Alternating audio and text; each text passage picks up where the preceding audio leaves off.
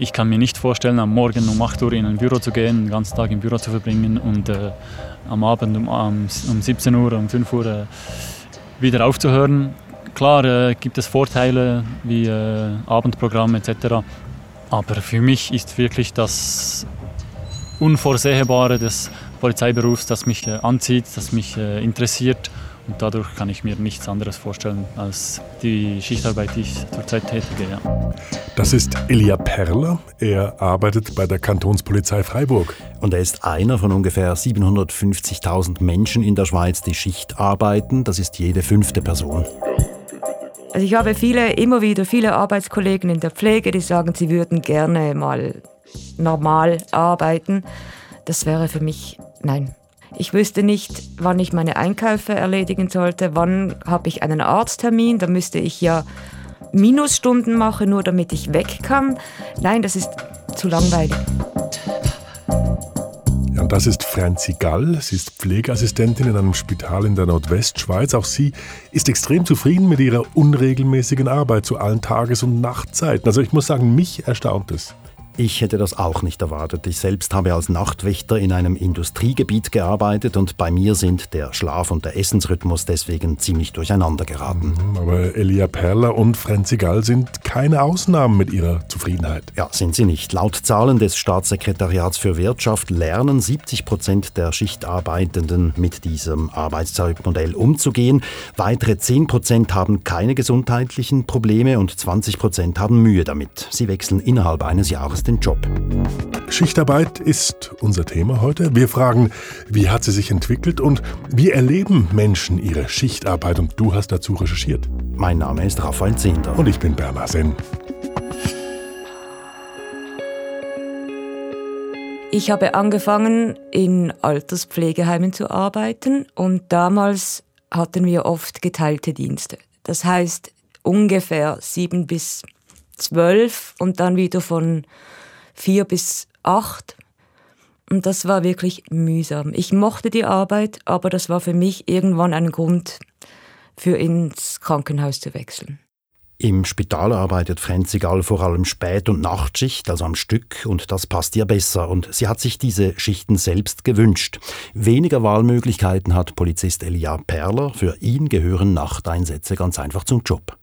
Ich arbeite seit viereinhalb, beinahe fünf Jahren in der mobilen Einsatzpolizei der Kantonspolizei Freiburg. Ich arbeite in Grand Spacco, bin zuständig für den Sahnebezirk und den Sensebezirk. Mobile Einsatzpolizei, das ist die Truppe, die auf Notrufe reagiert. 24 Stunden am Tag und das verlangt nach Einsatzbereitschaft rund um die Uhr. Es gibt also beides individuelle Vorlieben für dieses Arbeitszeitmodell und strukturelle Notwendigkeit. Mhm. Wo liegen eigentlich die Anfänge der Schichtarbeit? Das ist eine Frage für die Historikerin Sibyl Marti von der Universität Bern. Sie kennt sich aus mit der Geschichte der Arbeit. Also grundsätzlich ist Schichtarbeit ein Phänomen, das entstanden ist in der Frühphase der Industrialisierung. Da ging es darum, dass die Unternehmen ihre Investitionen in, in die Fabriken und in die Maschinen möglichst profitabel gestalten wollten und das hat dazu geführt, dass sie die Betriebszeiten äh, relativ rücksichtslos dann ausgedehnt haben. Schichtarbeit wurde also eingeführt mit der Industrialisierung, also im 19. Jahrhundert. Da ging es, wie gehört, um rentable Massenproduktion, um Auslastung der teuren Maschinen, als eine bestimmte technische Voraussetzung erfüllt war. Wichtig für die Einführung oder Entwicklung der Schichtarbeit waren auch technologische Entwicklungen. Schichtarbeit bedeutet ja in erster Linie, dass man den Arbeitstag ausdehnt in die Nacht hinein und das bedingt Licht. Das heißt, der Zugriff, die Verfügbarkeit auf künstliches Licht war eine Voraussetzung dafür, dass man überhaupt Schicht- und Nachtschichtarbeit einsetzen konnte. Und die Schichtarbeit hat sich in den letzten Jahrzehnten ausgeweitet. Wir haben natürlich seit den 70er, 80er Jahren ja grundsätzlich einen, einen Strukturwandel hin auch zu einer stärkeren Orientierung an Dienstleistungen, der Dienstleistungsgesellschaft und da gibt es auch viel Schichtarbeit. Hinzu kommen so ungefähr seit den 1980er Jahren aber auch allgemein flexibilisierte Arbeitszeitmodelle, die dann ähm, nicht unbedingt nur klassische Schicht- und Nachtarbeit meinen, sondern allgemein entgrenztere Arbeitszeiten. Also mit anderen Worten, das Standardzeitmodell, also die Arbeit von 8 bis 17 Uhr, das verliert generell an Bedeutung. Ja, diese Flexibilisierung nimmt heute viele Formen an, Gleitzeit zum Beispiel oder Jahresarbeitszeit, und das kann im Sinn der Angestellten sein. Flexibel sind heute Arbeitszeiten etwa im Verkauf, bei Lieferdiensten, in der Reinigung, in der Gastronomie und im Homeoffice. Das hat mir Sibyl Marti bestätigt. Computerarbeit zu Hause, aber auch ähm, beispielsweise die ganze Plattformökonomie, also eine Form der Ökonomie, wo sozusagen die Kundinnen und die Anbieterinnen sich äh, im Internet treffen und Dienstleistungen beziehen. Das kann dann auch über verschiedene Zeitzonen hinweg passieren und das führt insgesamt dazu, dass sich sozusagen die klassische Trennung zwischen Arbeit und Freizeit verschiebt oder die Trennung verschwindet sogar. Das bedeutet dann, dass man eben auch in den Abend, in die Nacht hinein arbeitet, am Wochenende arbeitet und so weiter.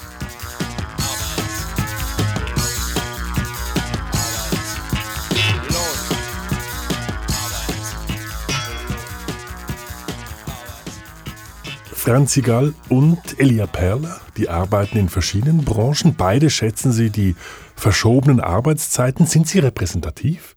Statistisch sicher. Sie gehören zur Mehrheit der Personen, die in der Schweiz Schicht arbeiten. Wie erwähnt, nur ein Fünftel davon wechselt im ersten Jahr die Stelle, weil ihnen dieses Arbeitszeitmodell nicht bekommt. Eine Frau sagte mir, sie habe in einer Bar gearbeitet, den Job aber gewechselt, weil sie ihre Freundinnen und Freunde kaum mehr gesehen habe. Andere haben Schlafstörungen. Aber die große Mehrheit kommt mit der Schichtarbeit zurecht und diese Menschen, die haben mich besonders interessiert, weil in der Öffentlichkeit Schichtarbeit als besonders belastend gilt. Aber offenbar ist das eben nicht der Fall. Ein Punkt ist sicher die Planbarkeit. Wann bekommen die Schichtarbeitenden ihren Arbeitsplan? Der Polizist Elia Perler weiß jeweils im Dezember, wie sein Einsatzplan fürs nächste Jahr aussieht. Das ist wirklich der Vorteil, den wir hier bei der Kantonspolizei Freiburg haben. Wir haben Jahrespläne, das heißt, ich kann wirklich jeden Tag vom ganzen Jahr weiß ich, wie ich arbeite. Ich kann meine Ferien schon, also die muss ich Anfangsjahr schon eingeben. Zudem wissen wir automatisch, wie viele Überstunden wir Minimum generieren durch Dienst an äh, Feiertagen etc. Somit können wir nicht nur unsere Ferientage, sondern auch Überstundentage schon weit im Voraus einplanen. Das erlaubt uns trotz der Schichtarbeit mehr oder weniger ein normales Privatleben zu führen. Das heißt, ich kann auch mal, sagen wir, für ein Fußballspiel fünf, sechs Stunden freigeben und äh, kann dieses Fußballspiel äh, absolvieren und muss nicht jedes Mal absagen, nur weil ich jetzt Dienst habe. Weniger planbar ist das Jahr für Franzi Gall. Sie erhält den Dienstplan mit wenig Vorlauf. Jetzt im Moment ein Monat vorher, aber wünschen müssen wir schon nochmal einen Monat vorher. Ähm, ja, im Moment ist es ein bisschen knapp, finde ich. Aber ich habe auch schon drei Monate vorher schon den Arbeitsplan bekommen. Es kann auch sein, äh, eben, dass man fünf Tage arbeitet, einen Tag frei, mal sechs Tage arbeitet, mal sieben Tage arbeitet. Es ist alles dabei. Und äh, wie verhält es sich bei Elia Perl? Also bei Polizei, da denke ich natürlich unweigerlich an unvorhersehbare Ereignisse, also zum Beispiel ja, unbewilligte Demonstrationen, Unfälle, Gewaltdelikte. Da hat die Kantonspolizei Freiburg ein System, das auch andere Polizeikorps in der Schweiz übernommen haben. Die Bereitschaftspolizei ist in sechs Funktionsgruppen unterteilt. Jeden Tag beginnt eine neue Einheit mit dem Wochenturnus und der wird dann das ganze Jahr durchgezogen. Der erste Tag sei ein flexibler Tag im Büro. Wir haben ein bisschen Gleitzeiten, wir können ein bisschen wählen, wann wir genau unsere Arbeit beginnen und wann wir aufhören werden. Das ist der Tag, an dem wir hauptsächlich unsere Rapporte schreiben etc. Zudem ist das der Arbeitstag, an dem wir spezielle Einsätze machen können, wie zum Beispiel Ordnungsdienst, wenn ein Gotteromatch ist oder ein Fußballspiel. Und unsere Weiterbildungen intern werden auch an diesem Tag eigentlich eingeplant. Also trotz Dienstplan kann der erste Tag dieses Turnus sehr abwechslungsreich sein und von den Polizistinnen und Polizisten selbst gestaltet werden. Offenbar ja. Die weiteren Arbeitstage sind durch spezifische Aufgaben und den zeitlichen Rahmen bestimmt. Dann kommt der zweite Tag, das ist der Nachmittagsdienst, der beginnt irgendwann um die Mittagszeit und hört am Abend gegen 8 Uhr auf. Dort sind wir dann draußen und äh, werden, wie gesagt, äh, die Notrufe bewältigen. Sollten wir keinen Notruf haben, sind wir eigentlich mehr oder weniger frei in unserer Arbeitswahl. Wir können Verkehrskontrollen machen, Personenkontrollen und wir fahren wichtige Punkte ab, wie Autobahnraststätten etc. Der dritte Tag, das ist ein Morgendienst. Wir beginnen relativ früh im Morgen und arbeiten bis am Mittag. Am Nachmittag haben wir dann Ruhetag, also wir gehen schlafen. Und am gleichen Tag, am Abend, beginnt dann unser Nachtdienst der bis zum nächsten Morgen am vierten Tag am Morgen dauert.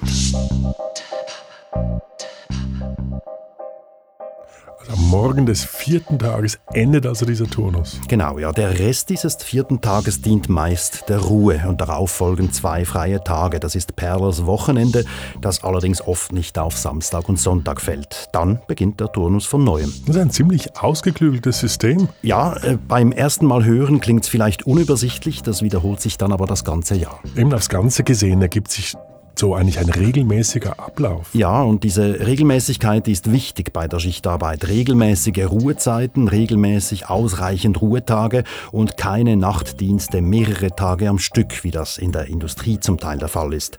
Anders als bei der Freiburger Polizei ist es bei Franzi Gall im Basler Unispital. Bei ihr variieren die Arbeitswochen und auch die Zahl der freien Tage schwankt.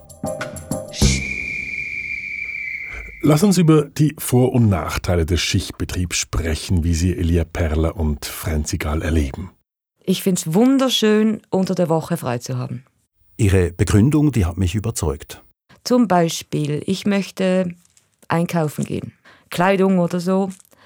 Und am Vormittag in einen Laden zu gehen, ist so schön, weil die Verkäuferinnen, die sind noch nicht gestresst, die sind noch gut gelaunt, man hat Platz. perfekt. Ja. Und an einem Wochenende, wenn man jetzt immer Wochenende frei hat, so im Sommer, alle Ausflugsziele sind ja eh quasi schon besetzt. Und ja, das ist auch ein Vorteil für unter der Woche. Man kann es besser genießen. Klingt nachvollziehbar. Und welche Vorteile sieht Polizist Elia Perler bei der Schichtarbeit? Das sind die Aktivitäten, die wir unter der Woche machen können. Also wenn alle, sage alle in Anführungszeichen anderen arbeiten, kann ich im Winter bei bestem Wetter und leeren Skipisten äh, Skifahren gehen. Ich äh, kann einen Coiffeurtermin an einem Mittwochnachmittag um 3 Uhr abmachen und das äh, ist kein Problem.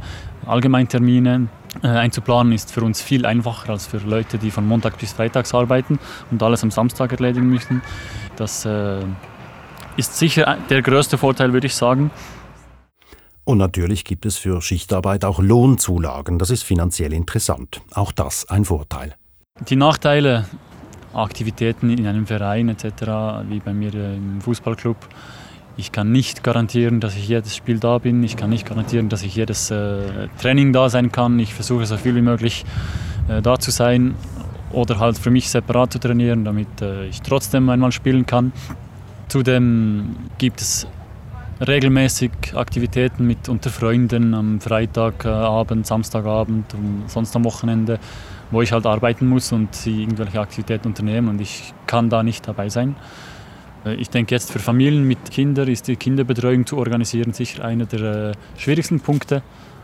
Der entkräftigt sich bei uns ein etwas, da wir Jahrespläne haben und das relativ weit im Voraus geplant werden kann. Nachteil ist zum Beispiel, wenn ich vergesse, für irgendein Konzert frei zu wünschen, drei Monate vorher. Oder wenn es heißt, ey, Franzi, da und da nächste Woche Konzert und ich, ja, ich habe Spätdienst. Aber damit muss man leben. Man muss es akzeptieren können, weil sonst macht man sich kaputt. Jetzt kann ich mir allerdings fast nicht vorstellen, dass das die einzigen Nachteile sind, denn wissenschaftlich ist es ja nachgewiesen, dass Schichtarbeitende auch gesundheitliche Probleme bekommen können, also zum Beispiel Müdigkeit, Schlafstörungen, Depressionen, Schwierigkeiten mit dem Essensrhythmus. Das dürfte alles dazu beitragen, dass eben 20 Prozent der Menschen, die Schicht arbeiten, nach maximal einem Jahr wieder aussteigen. Franzi Gall sagt dazu, wenn man Arbeitspläne hat, wo man regelmäßig immer nur einen Tag frei hat, so fünf Tage arbeiten, ein Tag frei, vier Tage arbeiten, ein Tag frei, dann ist es schlimm. Man kommt gar nicht mehr zur Ruhe. Wenn man frei hat, dann muss man alles erledigen, wie einkaufen, putzen und so weiter. Und das ist das, was kaputt macht. Also was mich kaputt macht. Ich brauche einfach meine Freitage. dazwischen, damit ich mich erholen kann. Oh wow, vier oder fünf Tage Nachtarbeit und darauf nur ein freier Tag? Gesetzlich ist das erlaubt, aber natürlich ist das anstrengend. Das kann den Rhythmus ganz schön durcheinander bringen, zum Beispiel beim Essen. Bei der Nachtwache, da esse ich so um 8 Uhr, aber etwas Richtiges. Und dann in der Nacht haben wir die schreckliche Angewohnheit, dass jeder irgendetwas mitbringt und meistens wird es dann sehr ungesund. dann ist man irgendetwas am Knabbern und am Morgen esse ich nichts mehr zu Hause. Und wie bewältigt Franzi Gall die körperliche Umstellung vom Wach- zum Schlafzustand, von früher zu später Arbeit? Das hat mich sehr interessiert, weil mir das in meinen zwei Jahren als Nachtwächter ziemlich zu schaffen gemacht hat. Wenn ich Nachtdienst habe, wenn es dumm läuft, dann wache ich um 7 Uhr morgens an diesem Tag auf, bleibe dann wach, weil vorschlafen kann man nicht und bin dann froh, wenn etwas los ist in der Nacht und nicht gerade eine ruhige Nacht erlebe, weil sonst wird es mühsam. Dann hält man sich an den Kaffee und hofft, dass er wirkt. und wie ist das für Elia Perler, den Polizisten? Wenn man neu mit der Schichtarbeit beginnt, ist es ein bisschen ein herausfinden, wie gehe ich am besten damit um. Aber wir haben immer den gleichen Rhythmus und somit wir kennen äh, unseren Körper nach einer gewissen Zeit, wir wissen, wann wir was tun müssen, um uns gut zu fühlen. Der Körper gewöhnt sich auch an unseren Rhythmus. Ich kenne jetzt keine Kollegen, die wirklich, wirklich, wirklich Mühe haben mit äh, gesundheitlichen Problemen etc. Am vierten Tag, so wie heute, nach der Nachtschicht, ist man etwas weniger leistungsfähig, das merke ich. Aber wie gesagt, ich habe heute Ruhetag, also kann ich mich am Nachmittag erholen, vielleicht eine leichte Sportaktivität machen, aber spätestens Morgen bin ich wieder bei 100 Prozent und kann mein Wochenende voll genießen und dann bin ich wieder voller Energie für den Arbeitstag.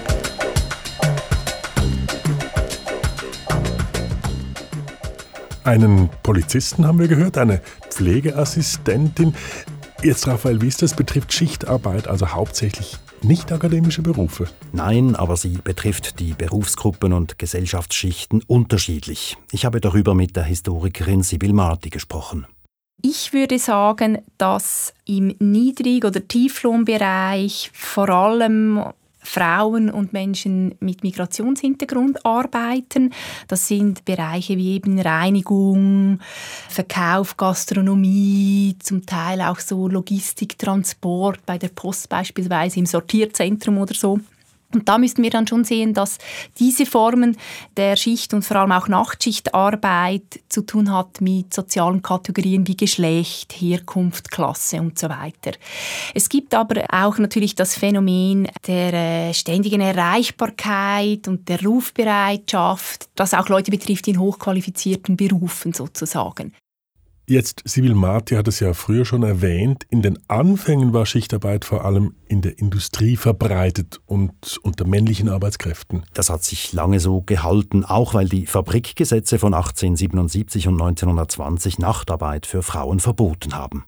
Während der Hochkonjunktur, also nach dem Zweiten Weltkrieg, wo die Schichtarbeit sehr stark zugenommen hat, noch in der Industrie, da waren natürlich auch hauptsächlich Männer von der Schichtarbeit betroffen, weil vor allem die Männer gearbeitet haben und weil viele Familien in der klassischen Rollenaufteilung funktioniert haben, dass es den Ernährer der Familie gibt, das ist dann der Mann und die Frau ist dann eigentlich nach der Heirat auf ihre Rolle als Hausfrau und Mutter beschränkt. Und da hat man dann ähm, zumindest das Kinderbetreuungsproblem in Anführungszeichen, das hat man dann nicht sondern ähm, da ging es dann eher darum, äh, die, wie kann man jetzt diese Schichtarbeit für den Vater oder den Ernährer sozusagen human ausgestalten. Hm, also das bürgerliche Familienmodell als Leitbild nach dem Zweiten Weltkrieg. Auch wenn es natürlich nicht auf alle zutraf, zum Beispiel die Italienerinnen, die in den Textilfabriken gearbeitet haben. Schichtarbeit dehnte sich also stärker auf die Frauen aus und die Historikerin Sibyl Marti stellt weitere Veränderungen der Arbeitsverhältnisse fest.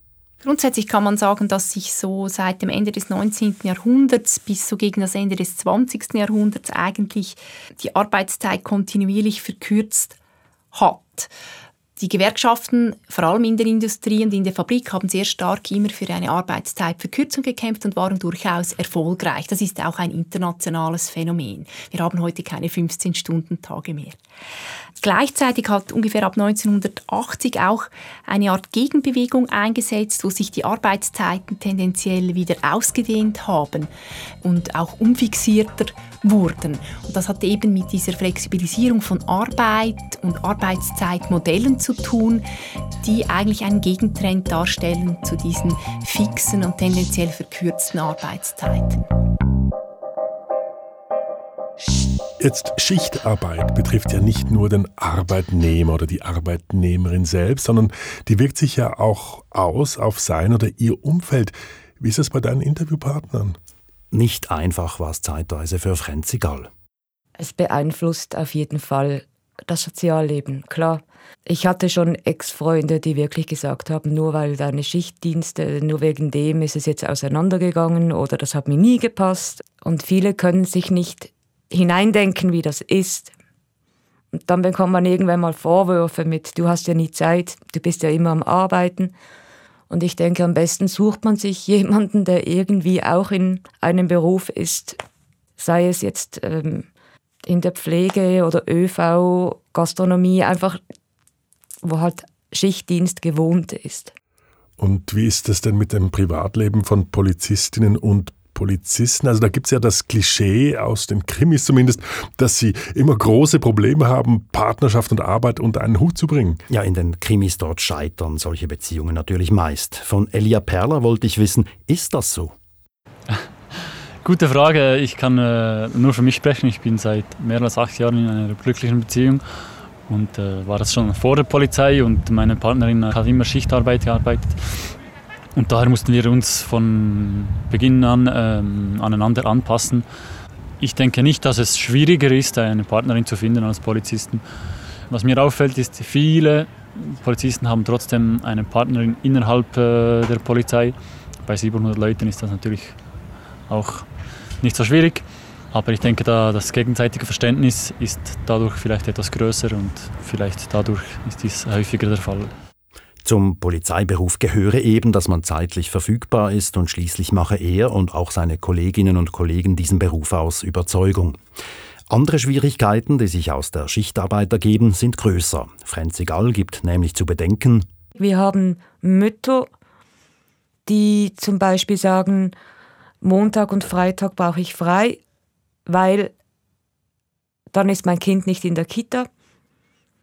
Das gibt so Abmachungen, das ist auch gut so, weil äh, wir brauchen Leute in der Pflege.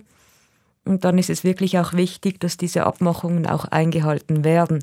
Ich kenne aber auch Frauen, die, also Mütter, die sind weg aus der Pflege, weil sie so viele Wochenenden arbeiten mussten. Und das geht nicht, wenn man drei Kinder hat oder so, dann ist es too much.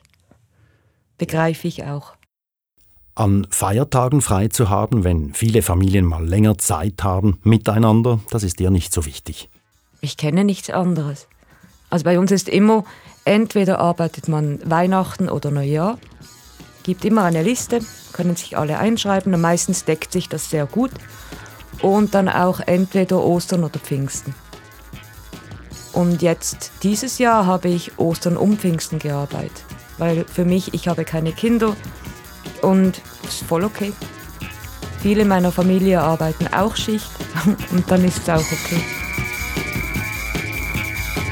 Franzi Gall mag ihre Spät- und Nachtschichten. Das Spital ist flexibel genug, ihr vor allem auch ihre bevorzugten Arbeitszeiten zuzuteilen. Und wir haben es gehört, der Arbeitsmarkt, der funktioniert heute generell sehr viel flexibler als früher. Wer gewinnt bei dieser Flexibilisierung der Arbeitszeiten?